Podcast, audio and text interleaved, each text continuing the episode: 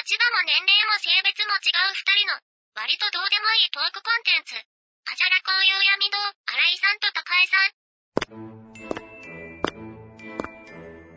ん。またお会いしましたね。うん。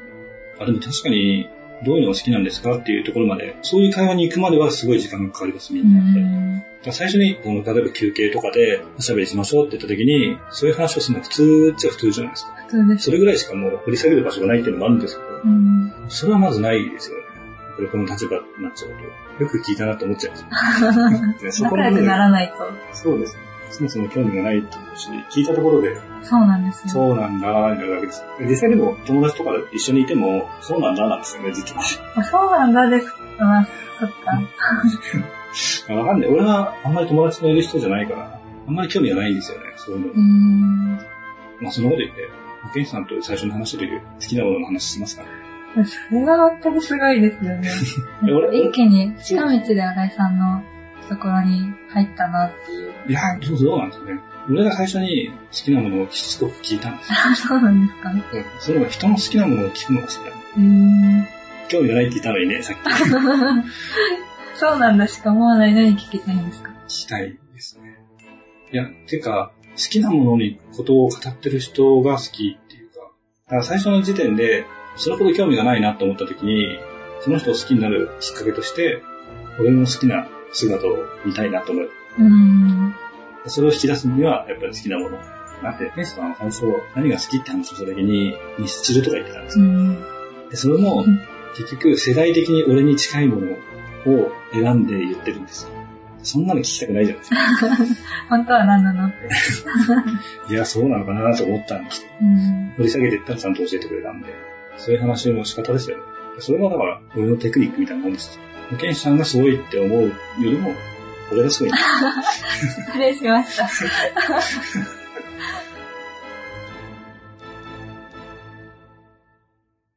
井さんの好きな食べ物なんですか？それ教えられないです。なんでですか？ここまで、ここまで盛り上がって。興味ないでしょ。ょと思って。好きな食べ物は、あの、その私が新井さんのこと何も知らないと思ったきっかけです。うんどういうことですか、本貸してくれたじゃないですか。はで、お礼に何かあげようと思って、いらないですよ。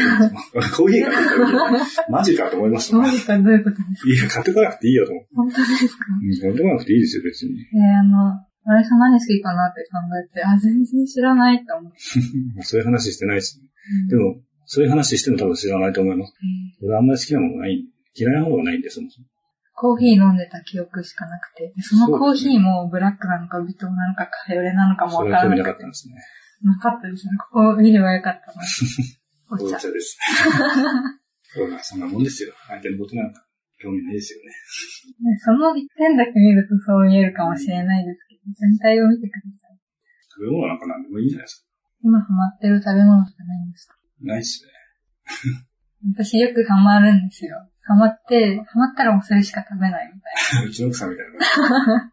今ハマってるのは、金なんたらたくあんみたいはい。な。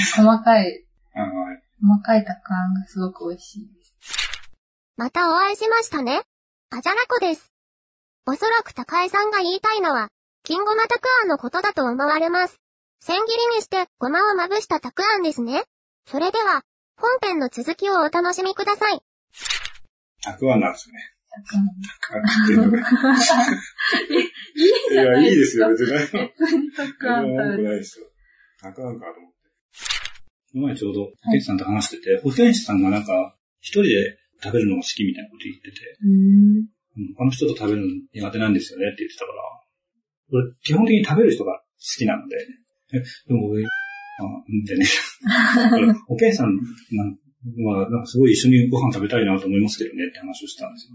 一番多分ご飯食べたいなと思いますよ、みたいな話してたら、急に、じゃあ、いつ行きますかみたいな話。うわと思って、結局、いや、それは新井さんが悪い。よくないです よね。まあ、あまあ、でもそう言っても、だから結局、その、機械を作るとかなってくると、もうちょっと難しいですよねって話をして。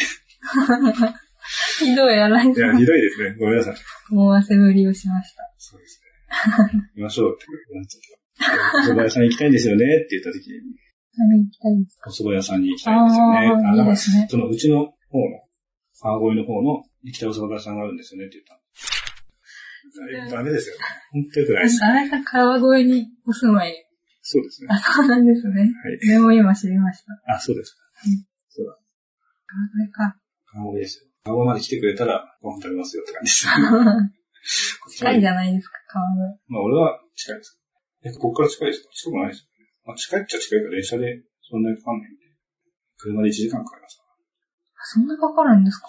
川越が、川越の端からここまでだったら大したこと30分ぐらいだと思うんですけど、川越の向こう側なんで、俺の家が。川越が混むんで、川越広いですね。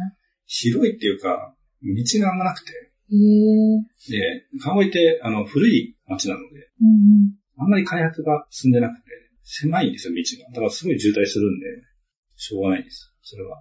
これも観光地ですからね。うん。うんすごいですよ、本当に。休みの日とか、着物着た若い人たちがすごい歩いてます。食べ歩きしてます。さすがにそこでご飯食べに行くとか絶対できないですけどね。浅草に近い感じですかね。埼玉の浅草みたいいやいやいやいやいやいやいやあ、どうなんですか？浅草ってどうなんな。東京の浅草、うん。埼玉のどう浅草。なんですか？ねもっと、もあ、でもそう、うん。ちょっとイメージと違うんですよね。浅草って結構、あの、古い街だけど、なんかもっと若者寄りっていうか、若者に向けた、なんか街っていうか、食べ歩きの食材とかもなんか昔に比べて全然若者向けっていう感じなんで、うん。あの全然楽しそうには思えないっていうか、若い時行ったら楽しいだろうなと思いますけどね。浅草一回しか行ったことなくて、でそれも高校生の時うに、ん。あの、私高校生の時書道をやってたんですよう。ん。で、その書道が、私の作品が入選して、上野のうん。東京都美術館あるじゃないですか。そこに飾られるってことになって、すごいですよね。ね。その一回だけなんですよ、3年やって。うん。その、飾られるってことになって、うん親が喜んでくれて、行こうってなっうん。ですよ飾ってあるんだからね。一緒に一回だから書道も全然大学で続けるつもりない。そんなばっかり。あいいとす思う。ぐや、すぐやめるんですよね。一回まで行ったらやめるんですけど。でも、行こうってなった時に、まあ、それ見るだけじゃもったいないから、浅草も行こうかって言って、家族と一緒に行って、おみくじ、おみくじが有名ですよね、浅草。よくわかんないですよね。あんま興味ない。聞いたかどうかも覚えてない。浅草の浅草寺のおみくじが有名というか人気なのは、観音百選という平安時代から伝わる伝統的なおみくじの方式に厳しく従っていて、比較的強が出やすいからと言われています。100本の竹の串を引いて書かれた番号の引き出しのみくじ紙をもらうやつです。だいたい30%くらいの割合で強が入っているようです。他の自由よりも強が出やすいと言っても、古来よりもともとこれくらいの割合だったわけで、伝統的な風習に触れるという意味で、人気のあるスポットなのはわかる気がします。本当ね、場所に興味がないんだよな、え俺。ー、そういうことがありました。最近まで旅行も行かなかった人間なんで。でも、年に一回かで奥さんと旅行に行くって全然です。あ言ってま、の、言ってらっしゃいましたよ。年一回じゃないです。ここ2年ぐらい、こここ1年は行けなかったじゃないですか。その前の年ぐらいから急に行くようになって、えー、4回ぐらい行って、だから本当に4、5回です。もうここ何年。だから20年付き合ってて、旅行に行ったのはそれだけですね。え全然行かないんですよ。ー。で、それで、次新潟行こうと思ってたんですよって、私に話しかけてくれたんですよ。新井さんが。俺、新潟行こうと思ってました、俺。え？嘘ですか？いや、わかんないです。それ俺じゃないんじゃないですか？いや、新井さんです、絶対に。いつの話ですか？もう、初期です。新井さんが絶対に私に興味がない時。まあ、うん。でもその時は多分、その、結構行ってた時で、次どこ行くのやつで、上がってたやつだから一個だと思うん。う。新潟行こうと思ったのかな言われました。で新潟で何するんだろうと思って。もうわかんないです。まあ、お魚と日本酒が美味しいらあ、しいので。そうですね。で結局お酒なんうんうでね、ん。山梨とか行ってて、ワイン買いに行ったって感じ。本当にワインばっか買ってきて。なんで、酒買いに行く感じですね。だから新潟になったんだと思うんですよ。よくわかんないですけど。私の夢に新井さんが出てきた話しましたっけ？してないですよ。何ですか？えっと、まあ、まだこういう関係になる前うに、ん。語弊があると困るので、一応付け加えておきますと、こういう関係と、若干意味慎重に聞こえる表現ですが、特にいかがわしい関係ではありません。そこは強く否定しておきます。二人の間では仲良しということにはなっています。若い人というのは、時々トンチンカンな表現をしたりします。そこが面白いんですが、これが少しよろしくない気がしたので訂正しました。それでは、本編の続きをお楽しみください。でも、新井さんが、その、新潟に来る予定だったんだよねっていうのを話してくれての周辺だと思うんですけど、うん、その時に、夢に新井さん出てきて、うん、あの、父が日本酒の一升瓶持って、新井さんに、あの、のことをよろしくお願いします。なんだそれ。渡してたっていう夢を見ました。すごいですね。ありそうで怖い。いや、ないでしょ。何ですかそれって感じです。何か法なんです。いや、もう、あいさんお父さんのこと好きなんだろうなと思います。大好きです。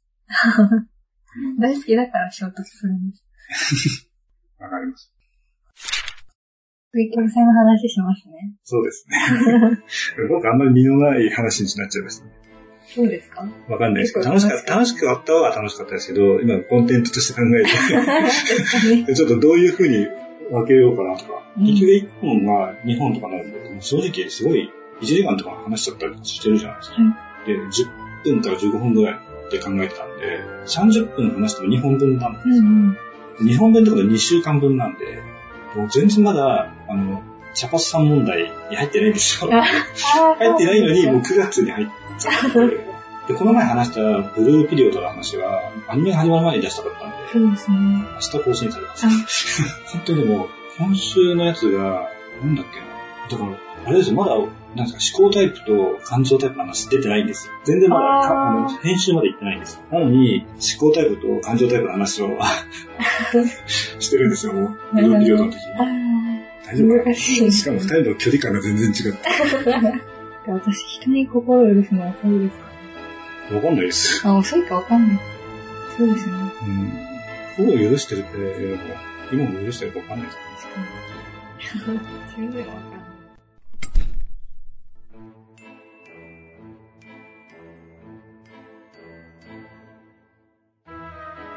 この番組は思いつきを並べただけの歌話です。実在の人物や団体、事件はおろか、事例や諸説、理論なども一切関係ありませんし、責任も取りませんのでご了承ください。最後までお聞きくださいましてありがとうございます。番組へのメッセージは、ハッシュタグ、あじゃらこうゆうやみ堂でつぶやくか、Gmail アドレス、ゆうやみ堂 at gmail.com までお願いします。ゆうやみ堂は、y, u, u, y, a, m, i, d, o, y の後の u は、2つ、とは、d, o です。ご意見ご感想は、ほどほどにお待ちしております。この番組は、夕闇動画をお送りしました。